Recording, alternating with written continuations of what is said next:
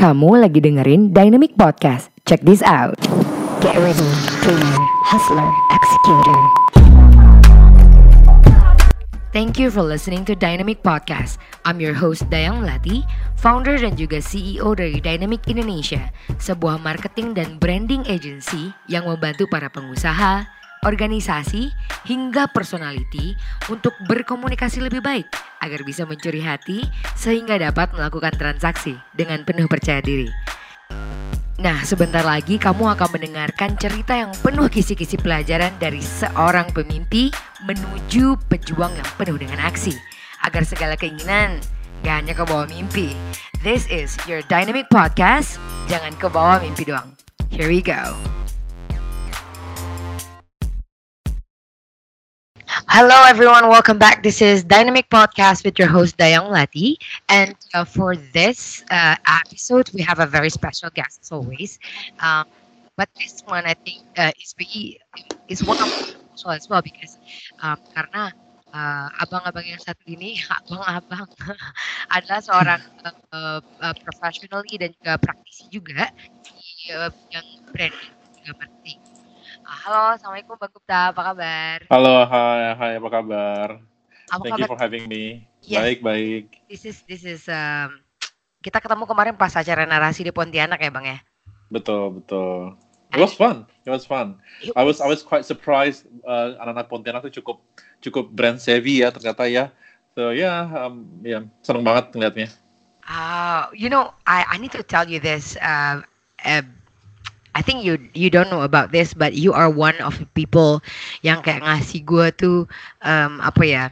Uh, eureka moment sebenarnya di narasi. Jadi setelah narasi itu, I think almost two weeks ya. First week pertama setelah narasi, gue di kantornya Dynamic itu ngomongin narasi, narasi. Oh ya di narasi tuh kayak gini ya. I keep talking about them gitu kan. Terus. I was also thinking about you karena pas waktu itu kan uh, pas waktu sesinya Bang Gupta dia ngomongin masalah uh, branding ya, personal branding ya Bang ya. Yes, yes. So I was so confident gitu kan Bang. Oh kayaknya dia dibilang kan pokoknya kalau diambil tiga top pertama dan udah bakal dapat voucher gitu di WhatsApp kamu WhatsAppnya punya Bang Gupta ya ternyata. So Eh, lu menang gak sih? ah apa? Did you, did you win? Um, I didn't I didn't got to Oh. uh, I didn't get to win. Uh, tapi kayaknya gue pick up salah satu yang kayaknya harus diomongin di mana yang salahnya Right, kayaknya. right, But I right, was right, right, to right, the right, toilet right. and I don't know. But it was Right. a kind of like slap on my face actually. I was so confident. Gue nulisnya tuh yang kayak pakai passion banget. Uh, gue pasti gak menang masa sih gue di agency gak menang gitu. It was right into Oke. my heart. Ternyata gue Iya, iya, iya. So, Iya. Oh my Yeah. gosh, why gitu gue nanya kan kok gue gak kepilih ya terus gue setelah after event itulah yang gue after sesi lu gue ke, ke lu kan terus Ah. lu ngomong lu tuh harusnya go niche uh, angkat tentang local branding dan segala macem dan ternyata dari ide lu itulah lahir YouTube channel kita yang sekarang namanya Dynamic Hangout gitu Oh, oke, oke. local brand dan gimana how actually we should go very niche and not afraid to do Okay. that even though like we Right. keep talking about it and I think I keep following you a lot in your thinking Eh, jadi teman-teman yang dengerin sekarang nih benar-benar have to looking eh, apa look forward banget nih sama sama podcast Right. ini karena se- selain Wah, iya. ini Itu- intinya, Hmm? itu itu itu sebenarnya yang jadi concern gue juga sebenarnya. Eh, can can can can I say gue lu di sini nggak apa-apa kan ya atau gimana? of course very feel free. Nggak, jadi jadi eh, eh, tadi lu bilang wake up call, tapi buat gue sebenarnya ini ini adalah realita di mana banyak sekali orang-orang yang mengaku sebagai praktisi branding, ta- tapi ternyata mereka agak suka overlook dan nggak nggak melihat um, how does brand strategy should be developed, gitu kan ya. Sementara orang-orang lain yang sebenarnya mereka tidak punya kemampuan, nggak punya kemampuan, nggak punya kemampuan eh, narasi yang bagus, itu mereka atau tidak punya kemampuan teori branding yang bagus, ternyata mereka mengerti caranya melakukan step-step dengan cara yang organik. So Yeah. uh, itu itu yang menurut gue jadi jadi backup yang bagus buat kita sih sebenarnya. Even me, even me kadang-kadang gue juga kadang-kadang karena Hmm. gue gue I have like 10 brand with me gitu kan ya. Hah? So uh, dan kadang-kadang as a brand owner kita itu suka suka suka hilang arah sendiri aja. So itu yang mesti kita saling-saling sama-sama jaga sebenarnya. Wow, punya 10 brand uh, it personally owned by you and team. Ya ya ya ya. Wow. From Okay. F- from from. F&B to consultancy, yes. Wow. Okay. So I think we skipped something very important, which is your introduction. okay. ya itu lo aja yang itu, lo aja yang kerjain. oh gitu ya. I mean like you've been working to so many to to so many brands, right? I mean kalau right. di didefinisiin uh, tiga kata yang mengungkap siapa sih Bang Gupta itu lu bakal ngomong jawab apa, Bang? Ah, itu itu itu that, that exactly a very good question karena sampai sekarang pun gue agak kelimpungan uh, to to brand my personal thingy. So um hmm. tapi nggak perlu tiga sebenarnya tapi gue sekarang hmm. lagi do doyan pakai kata-kata creative partner so basically kalau lu nanya gue gue adalah creative partner basically every everything that that I do or mm -hmm. did itu basically on basis based on creative basis gitu mm -hmm. and what makes and what makes creative partner and entrepreneur agak sedikit berbeda adalah di creative partner gue tetap bisa bermain-main dengan mm -hmm. dengan dengan visi gue sementara di entrepreneur kadang-kadang mereka dikejar sama numbers. Of course di kreatif pun kita harus profitable, tapi mungkin yeah. ada beberapa literasi yang bilang kalau entrepreneur benar-benar ngejar top top growth dan segala macam. Tapi di di kreatif karena basically itu adalah lebih organik, jadi gue masih bisa lebih bermain-main gitu.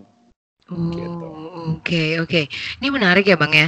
Soalnya um, um, banyak sekarang banyak banget istilah yang pernah kayak gitu kan ada yang social pernah ada yang kreatif pernah ada yang uh, fin, uh, tech pernah ada yang wah banyak sekali gitu tapi um, I just want to us to get clear on this branding uh, and marketing thing gitu loh yang kayak um, karena ini sangat diaplikasikan di setiap partner apa pun yang terjadi um, untuk memulai sebuah brand identitas di partner-partner itu apa sih yang biasanya lu lakukan bang? Karena lu banyak sekali ini brandingnya yang gue dibaca Instagram lu ya ada sensa marketing FNB cafe WhatsApp ya which is ada di Pontianak ya.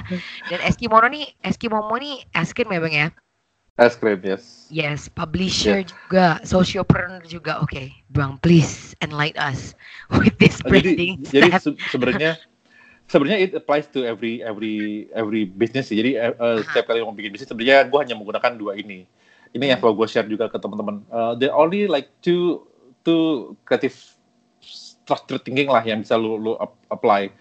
Uh, um, you want to pull or you want to push gitu kan ya push dalam okay. artian lu lu punya ide yang menurut lu tuh keren banget dan lu lu nggak peduli uh, apa pun itu uh, halang rintangannya lu nggak peduli apa orang ngomong apa and then you hmm. push the product gitu kan ya sometimes uh, orang-orang bisa orang-orang yang visioner I, I would say mungkin uh, Steve Jobs dan si Wozniak itu adalah orang yang nge-push uh, back then di tahun 80-an ketika orang masih belum tahu relevansinya orang pakai komputer mereka udah nge-push suatu namanya komputer gitu kan ya hmm. menurut gue itu adalah something yang di-push gitu kan ya sehingga dia create okay. demand tapi ada hmm. juga yang yang yang yang di gitu kan. Ada berapa bisnis gue juga yang adalah hasil dari ngepull. Gue lihat uh, ada masalah apa di di market, kemudian I'm trying to digest, uh, then I try to to find the solution gitu kan ya. Hmm. Misalnya, misalnya nih, segampang Eskimomo, ya kan? Hmm. This, this ice cream uh, shop thingy. Back then 2013 itu ketika me and my partner, uh, we, we both we we like ice cream a lot, like like a lot gitu kan ya tapi back then itu sulit banget nyari uh, es krim yang rasanya itu um, eksploratif gitu kan ya. Okay. Uh, ada ada yang yang levelnya industri tuh mungkin kayak Ben Jerry tapi juga availability itu juga suka suka suka suka hilang-hilangan. Mm. So we see we see a problem di di situ gitu kan ya. And then yuk and then we try to come up with a solution. Segampang yuk buat yuk sesuatu yuk eh, kita bikin yuk uh, es krim masa gila yuk So yeah. that how how Eskimomo tuh dimulai dengan melihat oh ternyata ada ada hmm. ada ada problem dan we, we we try to provide the solution. Or basically you can do both gitu kan ya banyak sekali yang melakukan keduanya. Dia punya ide gitu kan ya. Terus, misalnya nih uh, I want to sell I don't know, gue pengen jual mo mobil terbang di Pontianak gitu. Kan, ya. who knows gitu kan ya. Yeah, then, yeah. Uh, setelah selalu punya ide, and then you, you try to calibrate with the market. Does the market in Pontianak need mobil terbang atau atau enggak? Ketika market bilangnya uh, okay. iya, then you, you you produce. Ketika bilang enggak, mungkin lu harus come up dengan something else. So it's it's a, it's a, it's a combination of both. So basically itu yang sih yang gue lakuin. Oke, okay. ini mengarah lagi kepada kegalauan anak anak-anak muda yang di bawah 30 tahun ya mungkin kali ya Bang ya. You with the uh, Gen, with so Z. Yes, Gen Z ya. uh, bukan nggak Gen Y ya bang ya, Gen Z ya jatuhnya ya. Uh, Z, Z, harusnya Z ya, iya. Uh, Z itu lahir, uh, Z itu lahir dari tujuh sampai sampai dua ribuan sekian gitu kalau nggak salah. Hmm.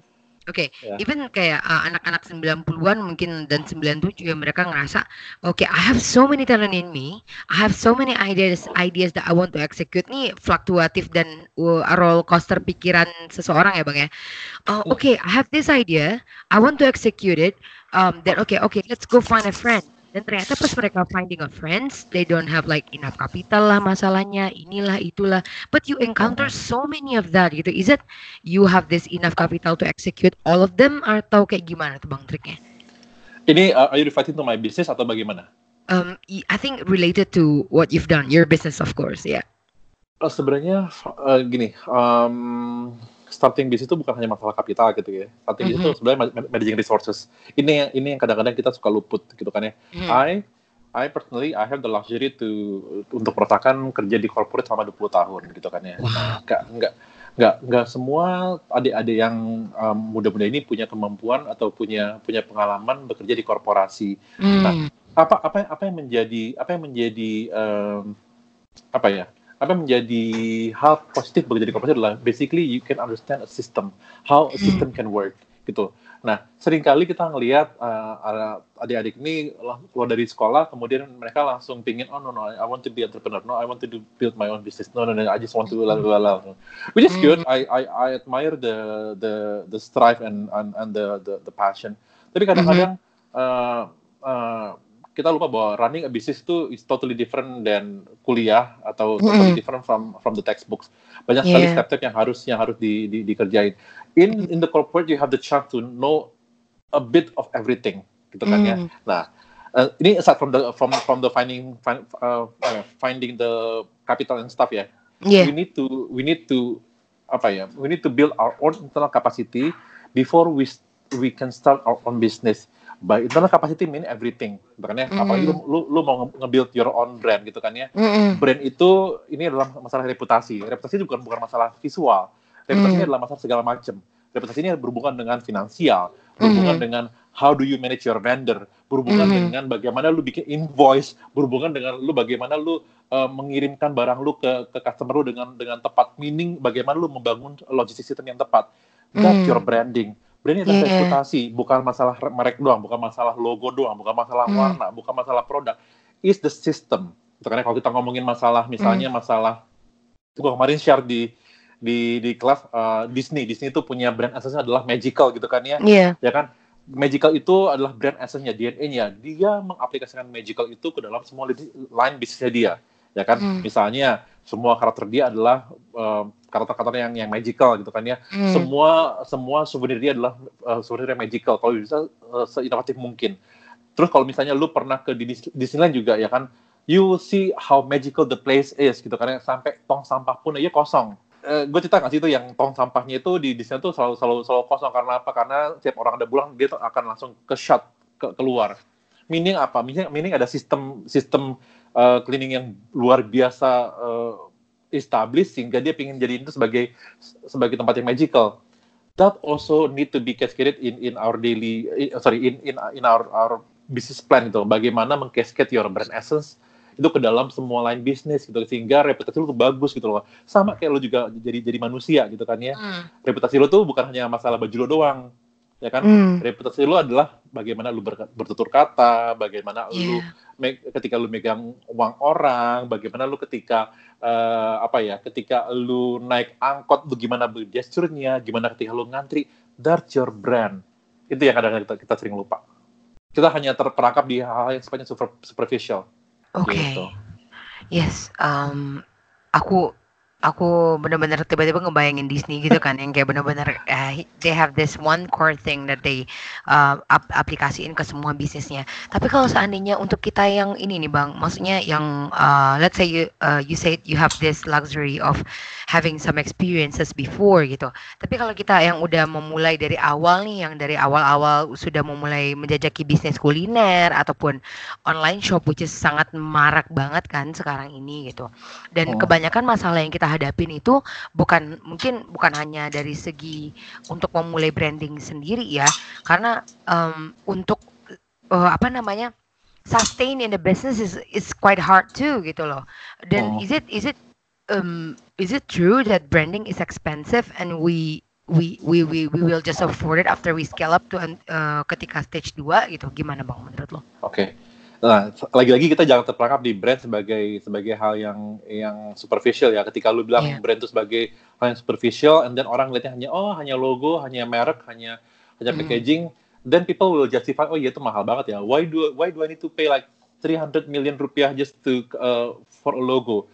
Karena orang nggak mm. ngerti bahwa basically behind behind the logo behind itu ada, ada sebuah reputasi yang ingin dibangun gitu kan ya. Nah, mm -mm. kalau ngomongin misalnya spesifik masalah industri kuliner, gitu mm -mm. kan ya. Kemarin gue juga sempat ngomong uh, uh, everybody is basically doing the same thing, right? Mm -mm. Uh, ya kan. Uh, the credo adalah cut, copy and paste, gitu kan ya. Uh, mm -mm. Sekarang Jakarta tuh lagi banyak tuh semua boba-bobaan. I'm not sure di Pontianak seperti apa, tapi Jakarta tuh everybody is doing boba. Boba lagi naik daun banget, everybody is making money out of boba but how can one different uh, how can one different di, differ one boba from another gitu kan. Ya that's branding. Nah itu kadang-kadang yang yang perlu di, dicermati sama teman-teman di kuliner juga. Ketika kalian pingin kuncinya gini kuncinya adalah you can cut copy and paste but you have to modify. Mm-hmm. gitu kan ya. Setuju. Uh, modify modify itu apa? Modify itu bisa bisa bisa apa pun. Modify bisa produknya bisa servisnya bisa bisa segala macamnya. Contoh sampelnya gini lah. Contoh sampelnya uh, uh, gue mention oh, can I just be blunt about, about the brand gitu kan ya? Yeah, uh, sure. So we can learn. Kita, ngomong, mm. kita, kita kita ngomongin Starbucks sama kita ngomongin misalnya I would say yang serupa itu siapa ya brand luar ya kopi. Uh, mm. Angelinas atau apa gitu kan ya? Mm. Ya kan? Kayaknya kurang kurang ya. familiar deh bang yang itu. Uh, Oke, okay. sama... siapa ya? Starbucks sama apa? Sama uh, Coffee Bean. Oh iya, Coffee, Bean, kali ya. Uh, Coffee, Bean, kali ya. Malaysia kan bang? Mm. Yes, Coffee Bean Malaysia. Nah, uh, I'm not sure about the essence of coffee bean, gitu kan ya, but I'm pretty sure about the, the essence of Starbucks karena Starbucks memikirkan essence itu dari, dari dari awal. Starbucks itu punya punya punya brand essence namanya adalah the third place kalau nggak salah. Hmm. Have, familiar nggak? Pernah dengar nggak? Um, aku familiarnya dengan orang dia sebenarnya bukan menjual kopi tapi emang um, menjual lifestyle, oke. Okay. Iya, lifestyle yeah. and the place. Nah, Property. Jadi dia, hmm ya dia dia punya adalah the, the third place to be kalau nggak salah the third place oh, iya, iya, iya, jadi iya. jadi between jadi office, dia itu between office and home ya yeah. yes jadi jadi dia tuh pingin uh, orang itu ngerasa oh, rumah pertama adalah rumah your mm -hmm. home rumah mm -hmm. kedua adalah kantor rumah ketiga maunya Starbucks gitu kan ya basically yang dijual hanya kopi doang yang gitu kan. Ya sama. Kopi maksudnya kopinya oke okay lah ada beberapa kopi yang mungkin berbeda dengan dengan kopi yang lain tapi basically is, is coffee gitu kan ya. Yeah. we can find better coffee basically uh, di luar Starbucks. Uh, absolutely. you agree? Ya? Yeah? absolutely But, agree. karena karena mereka mereka punya esensi yang sangat kuat mereka want, mau mereka menjadi the third home gitu kan ya. Mereka cascade itu semua ke dalam line bisnis mereka gitu kan ya. Sampai ke interior misalnya interior itu dibikin sedemikian rupa sehingga itu hangat warnanya coklat gitu kan ya sehingga hmm. orang merasa nggak terintimidatif dengan coffee shop yang warnanya putih semua karena kayak sebelah rumah sakit gitu kan ya. Atau dengan coffee yeah. shop yang terlalu terlalu glamor sehingga orang males. Tapi Starbucks nggak Starbucks dibikin semua tuh humble gitu kan ya dengan materi-materi kayu sehingga orang tuh juga jadinya nyaman. Warnanya juga bukan warna-warna yang pop sehingga orang tidak nyaman. Itu dari dari sisi dari sisi superficial. Dari sisi uh, brand behavior yang lain juga misalnya dari sisi uh, si si baristanya atau dari sisi waiternya. They make sure that they know your name. Gitu kan ya? Makanya mereka setiap kali mereka mau menyelesaikan ordernya they ask your name siapa namanya dan mereka manggil nama bukan manggil nomor. Gitu kan ya? So itu adalah cara-cara mereka untuk memastikan bahwa orang bisa ngerasa bahwa oh I feel at home. Dan dan nggak jarang ada banyak banyak barista atau waiter yang yang bisa deket sama customernya gitu kan ya. Gitu kan ya. Hari ini gue bisa panggil dengan Gupta besok gue bisa panggil dengan Kak Gupta karena mereka sangat sangat sangat sangat dekat sama gue. Nah hmm. ini yang perlu dicermati sama teman-teman di industri kuliner gitu kan ya. Anda, hmm. kamu bisa bikin kue bingke sama dan lebih enak dengan dengan yang lain tapi you have to you have to find what is your unique selling proposition gitu kan. Apa yang makes you different from other brand gitu kan ya. Bisa harga kalau bisa jangan harga ya. Bisa yeah. bisa price bisa bisa rasa tapi sekarang tuh orang mencari service sebenarnya ya kan? Iya kan bang, aku tuh jadi berpikir gini loh bang, um, for unique selling uh, competitive advantage value ya, itu tuh kayaknya udah mau diapain lagi tuh makanan, mau di mau diubah seperti apa lagi gitu kan, malah exactly. yang uh, exactly. customer experience, have you ever care, care about it gitu kan, kayak aku exactly. ke, exactly. kayak kita ke janji jiwa, abis itu kalau di sini kan kopi lokal yang lagi naik daun exactly. juga kayak lokale gitu kan yang kayak, exactly I, I, Dan- I don't know. dan- dan, dan sebenarnya kan apa? dan, dan sebenarnya kan service level itu kan bukan bukan sesuatu yang muluk-muluk gitu kan ya, atau experience Iya. bukan sesuatu yang muluk-muluk gitu kan ya. Mm-mm. Misalnya kemarin itu gue ke, ke ke salah satu kopi eh, coffee shop di di Pontianak gitu kan ya. Mm-mm. Customer experience itu bukan bukan sesuatu yang wah gimana. Basically Mm-mm. just me pu- pure watching uh, the mas-masnya bikinin kopi di depan mata gue dengan dengan alat yang tradisional. Itu ini experience dude. Maksudnya making coffee, making traditional coffee in front of my eyes. To me experience gitu kan. Lu bikin kopi di depan gue bukan di belakang bukan di belakang di dapur ketika gue nggak tahu Iya, iya. uh, dan gue nggak tahu apa tuh kopi yang dibuat gitu kan. But making making the coffee in, in front of my eyes is basically is is is you you you understand that your your customer need experience gitu kan ya. Hmm. So that kind of thing mesti mesti diperhatikan. Misalnya kemarin gue punya teman juga ya, punya teman dia buka roti bakar roti panggang lah di di pasar. Mm-mm. Terus dia bingung gimana how how can how can we attract customer basically I'm, just selling roti panggang gitu. So Yeah. basically roti panggang dengan rasa yang sangat generik gitu kan ya. Ah, Tapi akhirnya dia come up, oh gila, ini orang yang datang sini adalah ibu-ibu. Ibu-ibu ini suka suka suka ngeliatin suka ngeliatin atraksi gitu kan ya. So Iya. dia akhirnya buka buka dapurnya di depan di depan toko bukan di belakang. Jadi di depan toko itu adalah orang lagi lagi lagi nge- ngembanggang roti. Dan itu adalah atraksi yang sangat luar biasa.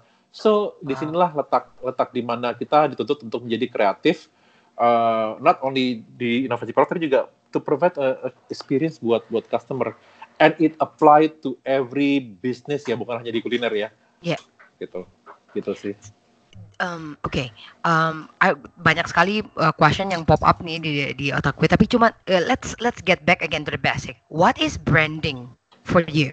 Or what? How do you define branding? Apa sih definisi branding dari lu bang? Uh, sesimpel branding adalah reputasi. Gitu Oke. kan ya. Kalau kalau mau ngomong uh, tentang personal branding, branding adalah uh, apa yang orang omongin ketika lu nggak ada di ruangan. Ya, ya, Seth Godin. Um, that that uh, jadi branding itu di- dibentuk dari segala macam aspek bukan again um, bukan hanya sifatnya superficial physical tapi Hmm. semua semua semua semua itu berkontribusi sama-sama sama branding segampang itu segampang itu brand hancur reputasi hancur karena ada satu satu aspek bisnis yang nggak nggak Hmm. comply misalnya gitu kan ya Iya. misalnya misalnya misalnya gini deh uh, Mhm.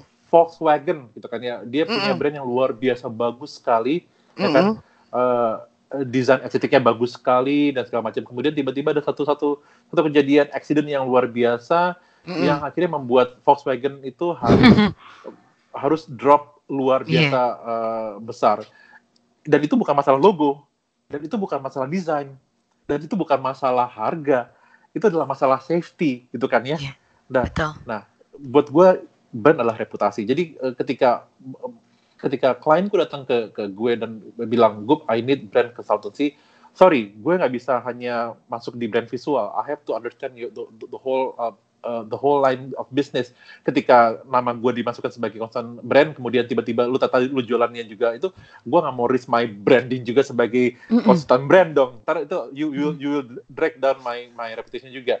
So itu juga yang menjadi menjadi PR kita di, sebagai lu kan juga brand consultant kan ya. Iya, lu juga sebagai consultant juga harus harus mengambil porsi mengedukasi klien bahwa branding is way It's beyond not. Mm. visual. Betul, Branding betul. itu adalah membangun brand. Itu kan ya dari Mm. dari essence kemudian ke behavior kemudian sampai ke visual. That's brand.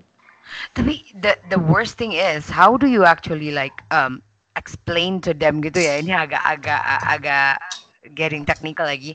Like Ya. uh, you can like expect branding it happens in like one uh, one or until three months gitu kan yang kayak Yes. it's it involves so many things but they have this impatiency yang kayak okay I want it happen now I want the sales come to come now from branding and stuff like that Yeah, yeah, yeah, yeah. handle that that kind gimana sih abang berhadapan dengan dengan orang-orang yang seperti ini gitu Suruh suruh jalan pasir aja pasti langsung langsung making money kok. suruh jalan minyak goreng. Begini, tapi tapi tapi itu adalah realita bisnis ya bahwa eh, ketika seorang udah menginvest eh, uangnya untuk bisnis dan mereka mau mau cepat cepat return. Tapi eh, yang perlu jadi jadi eh, PR kita adalah sama-sama se- di- eh, sebagai PR consultant atau brand consultant adalah kita harus educate sebenarnya sih dan by educate adalah giving them a good benchmarking gitu kan ya. Eh, kemudian educate sebenarnya kalau memang ternyata dia ngasih lu KPI, I, gua harus ROI dalam tiga bulan dan itu bukan sesuatu yang bisa dicapai dari dari dari, dari our service, then I would bluntly say no, I cannot do Hmm. the, the the the the job gitu kan ya. It's, Hmm, it's hmm. beyond my job. What you need Hmm. adalah magician gitu kan ya. Iya. Eh, eh, jadi jadi eh, menurut gue itu sih dan dan seharusnya ya kita semua pekerja content branding juga punya pemikiran yang sama jangan saling Iya. jangan saling ngejatuhin dalam artian gue bilang enggak terus tiba-tiba ada content branding yang bilang oh bisa kok sini only two months you can ROI bullshit gitu kan ya dan eh, jadi jadi jadi menurut gue kita sama-sama harus memeran, memainkan Hmm. peran edukasi juga buat buat si si market bahwa bahwa branding itu bukan sebulan dua bulan. Branding adalah satu reputasi yang dibangun bertahun-tahun gitu kan ya. Hmm. Um, itu sih sebenarnya ya Ya, ya. So this is interesting ya bang ya. So what the what come next is that kalau seandainya nih kalau kita adalah seorang pengusaha baru gitu kan ya, anggaplah jilbab atau handphone atau tas lah gitu kan yang uh, local brand kayak gitu, and um, um, apa namanya, how do we actually uh, uh, uh, uh, to put the step wah, step by step uh, execution of branding kalau menurut lo dari in term of marketing dan segala macam, gimana sih prosesnya itu gitu? Tadi yang, yang tadi gue bilang pertama adalah um, uh, you have to define whether uh, you, you are pull atau you are push. Uh, The Hmm. ideal Hmm. thing is adalah mengkombinasikan itu. Ketika lo udah punya ide, misalnya lo mau jualan hijab gitu kan ya, Ya. and then you, ya, oke uh, gue pengen bisnis yang ah, yang bikin hatiku tenang gitu kan ya. Ya. Kemudian uh, bisnis syariah, kemudian jualannya mau kena data segala macam. Oke, good. Hmm. But then again, out there like puluhan ribu orang juga melakukan yang sama. So Ya. you have to find something uh, you have to gather uh, benchmarking uh, apa ya reference juga what Hmm. can make you different from others misalnya oke gue pengen bikin mukena tapi um, gue bosennya ngeliatin muk maksudnya sorry uh, gue gue mungkin agak uh, jenuh melihat mukena yang ada di pasar can I make uh, from sustainable material misalnya gitu kan ya Mhm. misalnya Iya. gue mau bikin mu- mukena dari uh, misalnya misalnya nih misalnya Hmm. bekasnya bekasnya uh, selimut-selimut hotel gitu kan ya Mhm. jadi ada ada kan tuh ya yang yang punya bisnis bikin scarf dari selimut hotel Dan Iya betul. Nah, itu uh, uh, dia upcycle lagi gitu kan ya nah oh pertama bahan bakunya bakal murah nih kedua punya Hmm. story dalam artian gue bisa ngebantu uh, hotel-hotel itu untuk untuk me- mereduce atau me-wave uh, sampahnya mereka then Hmm. I have the story gitu kan ya story-nya gue bisa justify buat uh, buat justify my price harga gue bisa lebih sedikit lebih tinggi dibandingin mukena pada umumnya karena Iya. apa karena gue ada ada ada aspek uh, impact ada aspek sustainability-nya nah Hmm. this kind of thing yang yang perlu kita pikirin jadi jangan terjebak you actually cut copy and paste start berhenti situ gitu kan ya nah Hmm. modify-nya itu tadi tadi gue bilang modify-nya you can do modify-nya on everything from sumber dayanya. From how do you sell-nya. Gue bosen nih ngeliat uh, uh, jualan mukenanya hanya di pasar atau di online. Gue maunya Iya. door to door ah. Gue pingin ada, gue pingin ngerekrut semua ibu-ibu di di Jakarta itu mereka bisa jualan mukena, dapat komisi, lu lu seragamin. Who Iya. knows, gitu kan ya. That Iya. kind of modification yang harus lu pikirkan sebagai orang kreatif dan orang sebagai businessman that you can Hmm. differ your your business from others, gitu. Fantastic. Ini um, ses- uh, uh, one uh, one very uh, clear step gitu ya bang to build the branding to in order to put the thing um, stuff in uh, content marketing sehingga sampai ke salesnya hanya dari bermulai dari cerita gitu ya bang ya apa sih sebenarnya iya, iya. cerita dari produk kamu dari service kamu gitu ya bang Nah, Kalau- itu dia. ya Nah, mhm. itu itu itu, itu yang sebenarnya tadi tadi sebenarnya sebelum jump itu sebelum jump in ke ke ke content development atau content marketing segala macam. Dan content marketing tidak akan bisa berfungsi kalau kita juga nggak punya konten dan kita tidak punya story gitu kan ya. Ketika Iya. story itu hanya hanya something yang generic akan kesulitan buat buat si si siapa pun ntar yang akan kerja buat lu lu mau hire orang konten konten de- konten apa ya development yang senior pun mereka akan kesulitan untuk untuk untuk membuat sebuah konten marketing yang yang yang yang yang yang bisa punya traction yang bagus gitu kan ya. Then the business should have story. Makanya sekarang itu ini ini, ini juga juga satu satu satu hal yang perlu dicermati juga every generation has their own traction uh, atau has their own drive of of of consuming something gitu kan ya Mhm. Iya. zaman gua, zaman gue, uh, gue, gue di uh, generasi X gitu kan ya dan dan Uh-uh. kakak gue, uh, sesimpel, sesimpel produk itu adalah uh, it's good, pro- it's good product, the price is economic, I'll buy. Hmm. Remember makanya kita tahu tuh namanya roti bakar, eh di segala macam the, the product is good gitu kan ya. Yeah. Uh, uh, the, the, the the the the price is is super awesome. The branding Mhm. sucks gitu kan ya. Yeah. But the product is good. That's Yeah, what yeah. happened. Back then itu kita punya credo. The product Mhm. can, can can sell themselves gitu. Karena kenapa? Karena produknya bagus. Now cannot. From milenial sampai ke generasi Z, mereka punya punya uh, behavior kesannya agak, agak sedikit peculiar, which is adalah story based gitu kan ya. Mhm. Nah, Iya, iya. jadi eh, jadi sebagai se- seorang businessman lo harus tahu bahwa story itu harus harus punya story-nya, harus punya impact narasi-narasi yang berbau sustainable, berbau-bau empowerment, berbau-bau egaliter, berbau apa ya eh, pemberdayaan itu sangat-sangat dimakan sama generasi sekarang gitu kan ya. Lu melihat bagaimana body shop merubah narasinya dia gitu kan ya dari eh, jauh oh sorry bukan body shop body shop memang dari dulu memang udah kayak gitu narasinya tapi Iya. mungkin Siemens gitu kan ya. Siemens yang dulu sangat-sangat sangat-sangat sangat tech minded ya. Dulu mungkin eh, kalau lu perhatiin Siemens itu hampir dalam semua kolateral itu hanya gambar itu mungkin mesin-mesin atau nyaris nggak ada orangnya. Tapi kemudian Mhm. lately dia berubah menjadi yang lebih yang humanis gitu kan ya. Karena dia pengen cater uh, generasi yang lebih muda jauh lebih banyak foto-foto manusia. Mhm. then every generation has their own way of uh, of buying things. Nah, itu juga mesti dipikirin. Tahun i- generasi ini mungkin 10 tahun belakangan, 10 tahun ke depan adalah generasi yang sangat rely sama produk-produk yang punya impact. Then use that as a momentum. After that, gue nggak tahu gimana gitu kan ya. Misalnya nih sekarang makanan-makanan yang lagi laku adalah makanan-makanan yang sustainable gitu kan. ya. We see Yeah. green, we see apa segala macam. Makanan-makanan yang, yang punya dampak gitu kan. In the next 10 years, who knows? Jangan-jangan mereka nyari adalah makanan-makanan yang yang lebih compact. Mungkin mungkin Hmm. kapsul kapsul kapsul kap- kapsul rendah. Kapsul. Gue nggak tahu ya kapsul kan. rendah. Kapsul ya kan. Kapsul rasa uh, uh, citato. Who knows? Hmm. Sebagai businessman, sebagai businesswoman, we have to be realistic that every generation has their own uh, karakter dan behavior of consuming thing. Gitu. Dan itu akan berdampak sama brand lu juga. Wow, that's so true. Tapi kalau seandainya gini bang, kalau seandainya kita em, sebagai seorang business owner kan biasanya kita langsung eh, yang namanya pengen ngedapetin langsung eh, great impact. Ataupun sedikit orang yang mengerti tentang branding, mereka oke, oh mereka masih mengira oke aku butuh logo, aku butuh ini dan segala macam gitu kan. Let's say kalau seandainya itu it's well done and they don't really have a story. Like like you said, ya kan nggak semua orang yang kayak oh, punya kreatif, eh aku pengen jual mukena nih, tapi ya udahlah gue dropship aja atau gue beli tanah abang terus gue foto-foto sendiri kayak gitu kan. Um, which happened most of the time gitu kan. Kalau seandainya ada nggak sih eh, posisi branding yang bisa diangkat dari situ bang? Apakah personal Eh. branding orang yang kita lihat di artis-artis saat ini yang PE bisa harganya setengah juta karena ini adalah Gini. seorang yang punyanya artis gitu? Gini, gini. Uh, again kita itu berarti kita bicara di branding da- dari sisi yang superficial. Mm-mm. Superficial branding sebenarnya sebenarnya akan sangat membantu dan kita harus harus admit bahwa itu itu itu itu itu sangat sangat sangat sangat uh, strategik uh, dalam bisnis. Uh, by spesifiknya adalah visual, kemudian penggunaan endorser itu kan yang sifatnya adalah fasad ya gitu kan ya. Mhm. Kemudian misalnya nih kita ngomongin uh, nggak usah endorser dulu, kita ngomongin packaging deh yang visual sifatnya ya. Hmm. Visual sistem yang bagus akan memberikan lo kesempatan untuk dilirik pertama kali. Mm. That's the thing, True, ya kan? true. Mm. Jadi misalnya ketika lu masuk ke toko, ke Alfamart, ke Carrefour, ke mana pun gitu kan ya, lu- barang lu dijajarin gitu kan ya, tiga keripik singkong gitu kan ya, uh, Hmm. dengan de- dengan visual berbeda. Visual yang yang paling relevan dengan marketnya akan diambil pertama.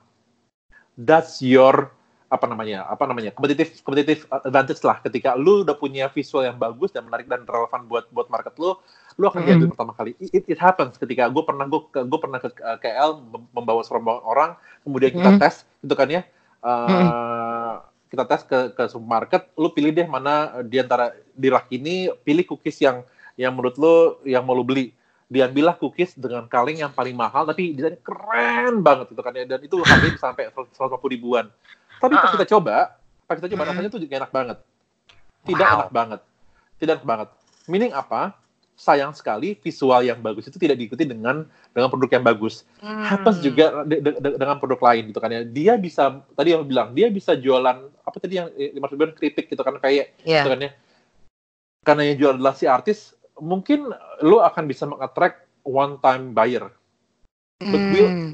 will it attract repeat uh, consumer atau repeat buyer itu Mm-mm. menjadi, menjadi menjadi challenge gitu kan ya so a good branding has to has to apa ya harus diimbangi dengan good product good story, good behavior, semuanya. Oh sorry, good good visual akan menjadi branding yang bagus gitu loh. Jadi branding itu bukan bukan hanya visual, ya gitu kan yang brand itu adalah semuanya. Jadi hmm. ketika lu hanya bilang visual yang bagus, yes, itu important kan itu akan memberikan lu kesempatan untuk dilirik pertama kali. Sama kayak manusia sebenarnya. Mm-hmm. Gue ngomongin manusia, manusia personal brand itu uh, uh, how you, how you dress itu sangat important. Karena yeah. ada sebuah riset yang bilang uh, manusia orang itu hanya butuh waktu sekian detik untuk membangun first impression. Jadi mm. bahkan sebelum lu ngomong pun, sebelum lu sebelum lu ngomong gerakin badan, orang udah bisa tahu lu tuh orang seperti apa dari baju lu, dari visual lu. Nah, uh-huh. tapi after that, lu diberikan kesempatan untuk melakukan uh, revisi dengan adanya second impression ketika lu ngomong segala macam gitu kan ya. Yeah. Then it's flop gitu kan ya. Kalau first impression lu bagus, kemudian second impression lu jelek, ya ya ya ya kadang-kadang ada yang bilang oh first impression last tapi enggak juga kadang-kadang orang akan akan akan benci tapi kalau first impression oh ini orang selengean ya tapi ketika yeah. tapi oh tapi dia baik banget ya dia pinter banget then I'll stick to my second impression nah yeah. yang ideal adalah yang ideal adalah visualnya bagus, frame-nya bagus, eh orangnya juga keren. Sama hmm. di produk juga, oh visualnya keren, rasanya enak, uh, harganya bagus, pengiriman cepat, then I have uh, I have a super brand. Gua uh, gua dapat uh, apa ya, dapat uh, kick ass brand. Iya. Yeah. Itu sih, ya. Yeah. Gitu. I'm totally agree. I mean like it, it it doesn't happen just like that gitu kan ya bang? Um yes. it, it it it also happen with the quality and like how do you treat in every aspect of your of your business gitu. Exactly. Oh, exactly. yes yes yes. Kalau ini nih bang um, distribusi konten. Banyak sekali orang sekarang yang uh, anggapnya uh, pertama itu uh, untuk membuat konten sekarang kan lagi marak-maraknya sosial media marketing lah, email marketing lah. Oh harus graphic designer udah kayak ini aja lah sekarang gitu kan semua orang they want their Instagram like beautifully uh, created and stuff like that. But when we see what is inside, it's nothing. So um, Neil Patel pernah bilang uh, you have to do like 80-20 rules gitu kan yang kayak 20 making uh, content and 80 distribution uh, distributing them yeah. gitu kan. Kalau yeah. menurut pandangan lu sendiri sendiri distribusi konten di uh, rakyat jelata kita di Indonesia ini gimana bang? it's it's quite interesting you know kayak sometimes ada yang ngisi, ih nggak usah lah Instagram tuh bagus-bagus amat, ih nggak usah lah bikin konten yang huha-huha banget gitu kan. Um, toh Nuraili aja cuman ngomongin Iqbal aja udah bisa jadi artis dalam malam gitu kan. But when I I approach uh, you and narasi and everything that you've done in in in your business, it was well thought and stuff like that. Oh. Jadi gue kayak gimana sih sebenarnya kita Indonesia nih maunya apa sih sebenarnya? Gini, um, kalau gue bilang ya nggak um, semua orang punya luxury untuk punya konten yang bagus gitu kan ya. Das, das, nggak semua orang punya luxury untuk bisa punya konten yang bagus gitu kan ya. Tadi kayak, kayak tadi si Dilan tuh sebenarnya adalah contoh konten yang bagus gitu kan ya. Das konten yang mediocre pun sebenarnya punya chance untuk mendapatkan traction ketika kita udah bisa mengerti how to channel it gitu. Mm. Nah sekarang tadi baik lagi ke ke ke tip ke ke psikografisnya atau ke behaviornya masing-masing generation. Each generation has their own uh, preference of of channeling, of channel, gitu kan ya. Uh, us sebagai sebagai brand consultant dan sebagai sebagai content management, mm-hmm. we have to understand that that your market, that your client, that your client customer mungkin punya punya punya punya channel distribution yang harus di di di, di tailor made gitu kan ya. Hmm. Nah, nah menurut gue ini ini ini menjadi strategik gitu kan. Nggak mungkin misalnya nggak mungkin gue punya target market uh, misalnya hmm, misalnya nih ya, misalnya gue punya produk, gue lagi ngebantuin uh, rumah sakit yang obatnya adalah uh, oh sorry, gue gue ngebantuin farmasi yang dia ngeluarin produk yang untuk orang tua di umur 60-an kemudian gue fokus fokus channeling konten gue adalah di di TikTok. Mm. Gitu kan ya. Mm. Atau di di mana di, di Snapchat. Mungkin ya doesn't make any sense gitu kan ya. Paling banter gue paling banter gue akan mainnya di Instagram supaya anak-anaknya si bapak-bapak ini bisa ngasih tahu bapaknya gitu kan yeah. ya. Tapi gue mm. tapi gue bisa main di konten-konten channel lain misalnya yang yang lebih yang lebih tradisional atau lebih konservatif gitu kan ya. Yeah. So I think that menurut gue itu. Jadi uh, kita sebagai sebagai brand strategist juga harus bisa bisa ngasih uh, apa ya pemikiran atau masukan buat si customer juga how to be economist in in in, in channeling your content gitu kan ya. Yeah. Uh, content content creation is is one thing mau mau dua puluh persen atau tiga persen itu itu adalah suatu keharusan konten lo harus tetap tetap tetap tetap berisi yeah. tapi juga uh, distribusi itu juga menjadi menjadi penting karena uh, karena ya ha, it has to serve the right market. Kalau enggak juga nggak bakal relevan juga buat market lo. Gitu. Hmm. itu sih. I, I hope it, that answer your question. Karena gue juga masih meraba-raba sebenarnya question ke mana gitu. Iya yeah, iya. Yeah. uh, well uh, I think I'm totally agree in the part of the channeling ya. Kayaknya lu harus sebenarnya uh, bikin konten di yang mana sehingga lu bisa ngedistributnya well. Cuman yang menjadi problem itu adalah bang kalau seandainya nih uh, let's say our target market is actually Gen Y or Gen Z which we can say like almost hampir kayak 90% dari mereka memakai menggunakan Instagram. So when we launch a brand or or or uh, or product or something on Instagram, uh, trying to fill it with with with the content gitu bang. Um, per se kayaknya it's so hard to take off the content kalau seandainya nggak di push gitu loh bang. Hmm. Hmm. Uh, do you okay. have any tips or idea or like Okay. I don't, I don't know. Okay. Hacker way to gini, to make it possible. Gini.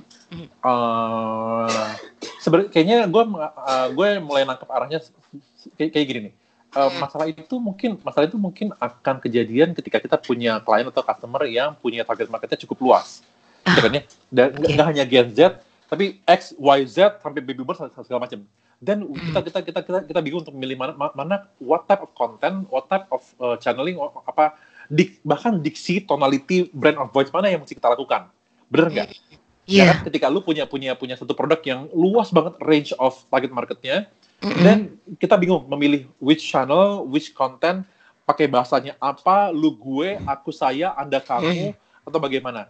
Tapi kalau kita udah punya punya punya punya produk atau apa yang sebenarnya marketnya itu cukup jelas, kita mungkin akan akan sedikit lebih lebih jejak ininya. Nah, uh, trik gue dalam dalam in, in one of my product yang gue gue punya sebenarnya produk yang cukup cukup luas target marketnya mm. ya kan mm. dalam, dalam dalam konteks demografi dan psikografis akhirnya mm. gue menggunakan multi channel dan multi multi multi multi multi channel dan multi multi treatment gitu kan ya misal mm. karena gue punya marketnya ada jadi gue market ada tiga nih kalau kata yang yang yang overlapnya jadi gue punya Gen mm. Z uh, Z baca Y baca X juga baca akhirnya gue membuat hmm. tiga tiga konten yang dalam dalam satu source of content yang sama, gue membujikan dengan tiga brand of voice yang berbeda, brand tonal yang berbeda, dengan tiga channel yang berbeda. Hmm. Misal, misal, yeah. gue gue punya punya satu artikel yang sebenarnya gue pingin artikel ini dibaca sama tiga generasi yang berbeda. Dan hmm. I'll choose misalnya, gue akan akan dari artikel yang sama, itu kan ya, mungkin gue akan nulisnya di, di website buat generasi gue generasi X dengan tonality yang cukup dewasa, dengan yang cukup formal, dengan penggunaan diksi diksi seperti Anda, kamu, mm-hmm. atau saya. Itu gue di situ. Kemudian ketika gue pingin uh, artikel yang dibaca uh, atau message atau konten yang dibaca oleh generasi milenial, gue mm-hmm. akan nurunin nurunin brand of voice-nya dengan dengan diksi yang lebih uh, informal. Mm. Nah, gue menggunakan Instagram gitu kan ya. Mm-hmm. Nah, gue punya Instagram, gue potong-potong itu artikel gue, gue masukin ke Instagram. Mm-hmm. Ya kan, tetap dibaca kontennya sama, konten yeah. sama. I, I still get the, I still get the traction gitu kan ya. Dan yeah. gue pengen lagi nurunin ke Gen, ke Gen Z. Oh, mm. kalau ke Gen Z, gue bunyiin message-nya pakai endorser main TikTok. Mm. Gitu kan ya. Iya. Yeah. So, nah, kayak that that kind of thing. Jadi sebenarnya tidak ada tidak ada tidak ada uh, acu apa uh, acuan yang sakluk banget, lo harus hanya di Instagram doang enggak. Ketika lo yeah. punya market yang yang yang yang yang yang yang luas, you can use multi channel, multi multi multi platform as long as the hmm. content is there gitu kan ya. Dan lo juga harus harus menyesuaikan dengan dengan dengan apa? Dengan market lo, your tonal, your brand of voice segala macam. Gitu. Hmm. Make sense, make sense. Bener-bener kembali lagi branding, we talk about target market um, at the core lagi ya bang ya kembali bagaimana kita dipersepsikan oleh konsumen nice um, ya Oke, okay, um, we, uh, jadinya kita malah more talking deep. No, I mean like I have so many things uh, in my brain right now. Karena, oh iya ya, ya juga sih gitu. Karena it's quite a problem. Apa? Ini misalnya ya tadi gue bilang kenapa lu harus harus menyesuaikan uh, gaya lu dengan dengan setiap generasi. Lu lihat sekarang juga anak Gen Z sekarang lagi lagi rame demo kan ya. They yeah. actually they're, they're, they're, they're, they're voicing their their mind in their own diction gitu kan ya. And we have to dan kita juga sebagai sebagai generasi yang yang yang lebih gue lebih, lebih tua juga juga harus mengerti oh that how they communicate dan that how I should communicate with them. Gue tidak bisa memaksakan brand of voice-nya gue masuk ke dalam mereka karena nanti mereka akan, akan, akan terjadi gap. That what happens now. We kita melihat adanya gap yang luar biasa antara how they communicate and with and how we communicate gitu kan ya sehingga jadi friksi gitu kan ya. Nah, itu itu mungkin yang yang yang yang bisa gue bawa ke ke konteks saat ini gitu. bagaimana bagaimana mengerti market pun juga bisa di, di, diaplikasikan ke ke kejadian saat ini polit, gitu ya? ke, ke dunia, dunia politik, politik gitu. well, ya, gitu. Iya ya. Ada orang yang kayak benar-benar sangat ofensif dengan hal seperti uh, dengan A dan B dan C. Aku sempat merenung gitu sih bang. Why people have different different perspective gitu? Karena memang kita terlahir di generasi yang sama, environment eh, eh, di generasi yang berbeda, environmentnya juga berbeda yeah. gitu kan. Exactly, Gimana gitu? Exactly generasi milenial tuh lahir generasi milenial tuh lahir di di, di era-era di mana ekonomi tuh lagi lagi boom boomnya luar biasa sehingga mereka sangat nyaman. Yeah. Sementara generasi Z tuh mereka lahir dari dari, dari di, di masa resesi, masa krisis dan yeah. dan mereka mereka terespon dari kecil mereka terespon dari di internet dengan berita-berita negatif. Jadi mereka juga jadi mm. jadi jadi jadi generasi yang sangat sangat self aware. So um, so yeah yeah so I can understand why why why anak-anak sekarang so mahasiswa sekarang cukup cukup cadas dalam dalam menyuarakan uh, aspirasi mereka ya karena mereka datang dari dari dari dari background itu yang cukup sebenarnya cukup mirroring generasi gue juga sih generasi uh, X sebenarnya yeah. gitu. jadi ya again bagaimana teori-teori branding dan marketing itu bisa diaplikasikan dalam dunia politik. Yes. Finally ya, yeah, we we talk about it. Finally, ya, gue gak mau fokus di situ. Itu hanya uh -uh. sebagai bumbu-bumbu aja sebenarnya. Iya iya iya iya. Seems like it's happening yeah. right now. Itu uh, yes. awarenessnya spread emang emang lagi-lagi kalau kita lihat dari kacamata eh, kacamata marketing emang emang segmentasinya yang hadir di situ sama, target marketnya sama, voice note uh, vo, apa namanya brand voice-nya juga sama mengatasnamakan mahasiswa mahasiswa gitu ya bang walaupun sebenarnya yang sekarang di Pontianak yang turun ke jalan nggak hanya mahasiswa gitu Ya, well, iya, iya, iya, itu yang kita bilang sebagai lokomotif kan. Jadi, jadi ada ada lokomotifnya, kemudian yang lain tuh ngekor aja sebenarnya. Which is itu it happens everywhere. Even di marketing pun juga begitu. Kadang-kadang hmm. karena misalnya nih, lu lu tuh jualan sesuatu ya sebenarnya target market lu itu misalnya lu jualan lipstick uh, warnanya pop yeah. gitu kan ya mm. uh, lipstick itu warnanya pop banget sehingga oh ini ini gue pure hanya buat generasi uh, hanya pure buat umurnya uh, 18 sampai umur uh, 22 gitu kan ya tapi saking yeah. saking itu he hebohnya gitu kan ya uh. and then yang umur lain pun juga ngikut gitu kan ya umur 20 29 yang ngikut, umur 30 yeah. ngikut, bahkan itu juga mm -hmm. mungkin umur 40 juga bisa ngikut. Dan we call lokomotif uh, itu biasanya kejadian ketika kita nggak punya banyak uh, apa ya kita kita pingin fokus dan kita juga nggak punya banyak uang buat invest di generasi lain atau target mm -hmm. lain jadi kita udah ngapa gue fokus di sini aja tapi gue bikin heboh di sini ntar orang biar biar ngikut gitu gitu Uh, kalau seandainya in term of like business bang, kalau seandainya kita melihat itu ketika kita pengen uh, fokus ke Gen Y contohnya gitu, eh ternyata Gen X itu Gen Z ikut-ikut, apakah perlu kita bikin uh, apa namanya persepsi branding dan apa tuh namanya uh, dan campaign juga untuk touch up kayak lokomotif lokomotif ke customer kayak gitu bang? Kalau uh, depends, bang Depends, depends. Jadi Uh, there there are so basically you you have to do the research ya. Kenapa hmm. akhirnya si dua generasi yang lain itu juga ikut ikutan ikutan makan ke situ? Apakah karena mereka ingin jadi berasa lebih muda atau bagaimana hmm. gitu kan ya? Ketika mereka itu adalah aspirasi mereka untuk jadi lebih muda, terus kemudian lu hmm. mencoba untuk mentik brand lu jadi jadi lebih tua, dan lu akan kehilangan dua-duanya gitu kan ya? Hmm. Ngerti nggak? Iya iya iya iya. Ya kan uh, ketika lu lu jualan coffee shop itu kan coffee shop itu sangat sangat sangat sangat uh, kanak kanak anak kini lah gitu kan ya yang iya. mungkin uh, feelnya dengan lampu-lampu neon dan segala macam gitu kan ya uh, mm -hmm. terus kemudian semua Gen Z ke sana kemudian ada generasi mm -hmm. milenial ikutan kemudian ada generasi X yang ikutan ya mereka karena basically mereka adalah pingin, pingin ikutan uh, ikutan muda terus tiba-tiba lu rubah lu rubah coffee shop jadi jadi jadi lebih lebih lebih tua sedikit then you you lose your Gen Z you lose your Gen Y you lose your Gen X mm -hmm. gitu loh So basically hmm. ya nggak nggak bisa juga disamaratakan. You have to understand kenapa orang itu ke sana, gitu kan ya. Baru lu hmm. bisa decide gitu. Uh, unless ini unless unless misalnya unless gitu kan ya unless mm -hmm. uh, lu buka restoran gitu kan ya restoran mm -hmm. itu um, jualannya Indomie goreng kekinian yeah. ya kan target target marketnya adalah gen uh, anak-anak muda sekarang gitu kan. Datang tuh ribuan anak-anak sekarang anak-anak kecil umur 18 sampai oh, sorry umur 14 sampai uh, 19-an datang sana. Rame banget tuh, tuh antri. Kemudian mm -hmm. datang ibu-ibu datang bapak-bapak datanglah anak-anak yang uh, uh, mas-mas karyawan. Mm -hmm. dan ngeliat oh ada ada kebutuhan nih ada kebutuhan uh, untuk mengcater mereka. Then lu create menu sesuatu yang bisa dimakan sama ibu-ibu misalnya. That not sorry tapi the brandnya tetap berubah nggak berubah brand mm. kayak gitu ya visual tetap kayak gitu mm. uh, uh, interior seperti itu look and feel seperti itu komunikasi seperti itu tapi lu coba mencoba mengakomodasi dengan menambahkan oh nggak apa-apa deh gue tambahin menu sedikit menu sedikit supaya ibu-ibu uh, bisa makan di situ itu kan karena mereka nggak makan indomie gue bikinin nasi goreng yeah. atau gue bikinin mm. misalnya ada uh, bubur ayam supaya anak-anak kecil juga bisa bisa bisa nongkrong di tempat gue then mm. you have the, the the the the the apa ya the comprehensive portfolio di dalam dalam brand itu tanpa harus merubah brand positioning sebenarnya gitu. Hmm, setuju, setuju, setuju. Huh, nice. Um, very uh, many things ya sebenarnya yang bisa didiskusiin ya bang ya di branding. Kayaknya kita jangan kaget kalau tiba-tiba nanti gue ngundang lu untuk episode berikutnya ya bang.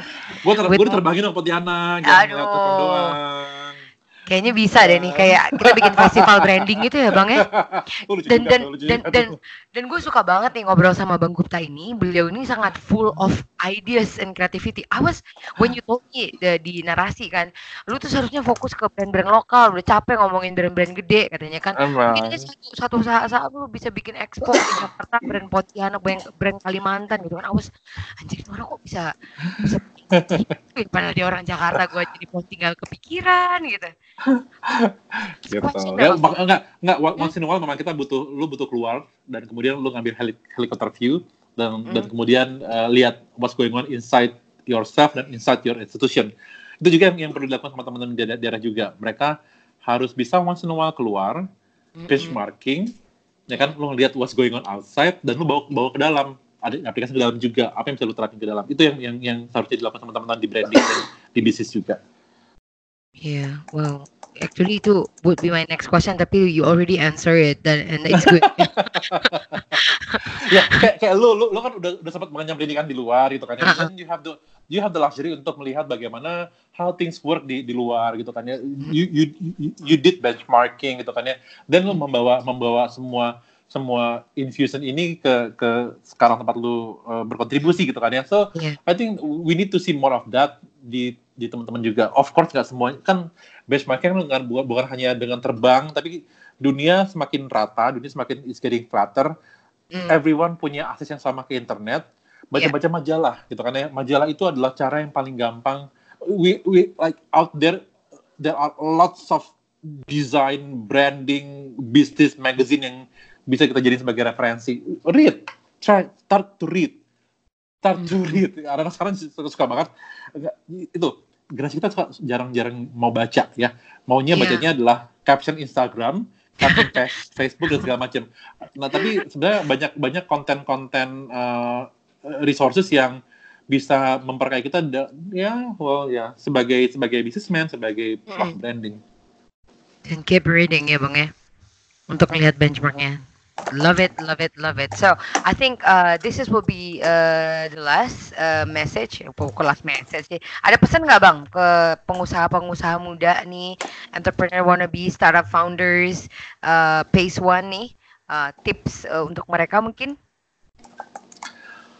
Uh, hmm, pesannya tadi kebanyakan pesan gue tuh ya. Tadi itu sejam tuh pesan gue semua.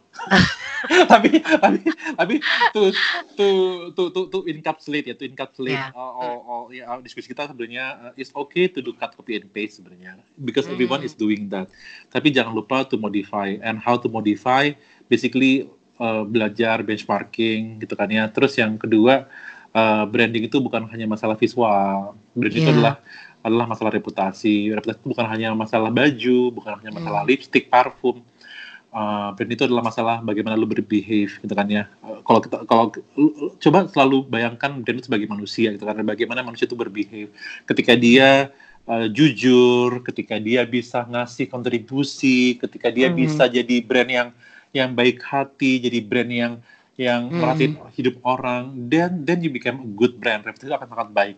Itu kan ya, itu itu itu menurut gua. Wow. Whew, nice. Thank you so much, Bang Gupta. Uh, Thank you so much. Guys, um, you know, uh, where where we can connect with you, Bang Gupta?